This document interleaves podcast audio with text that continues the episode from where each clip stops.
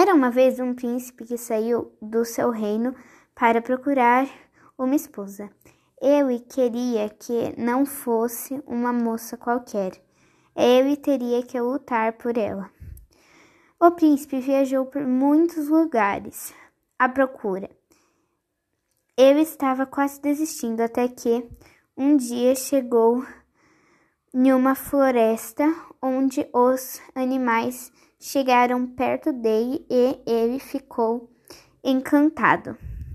Dias depois ele chegou ao coração da floresta e viu crianças chorando. Chegando bem perto delas, percebeu que eram anões e não crianças.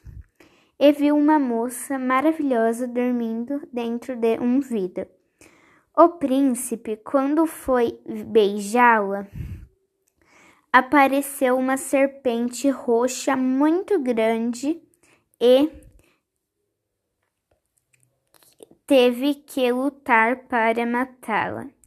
Porém, de dentro dela, da serpente, saiu uma bruxa que jogou faíscas que deixaram o príncipe cego, mas não perdeu a coragem e matou a bruxa.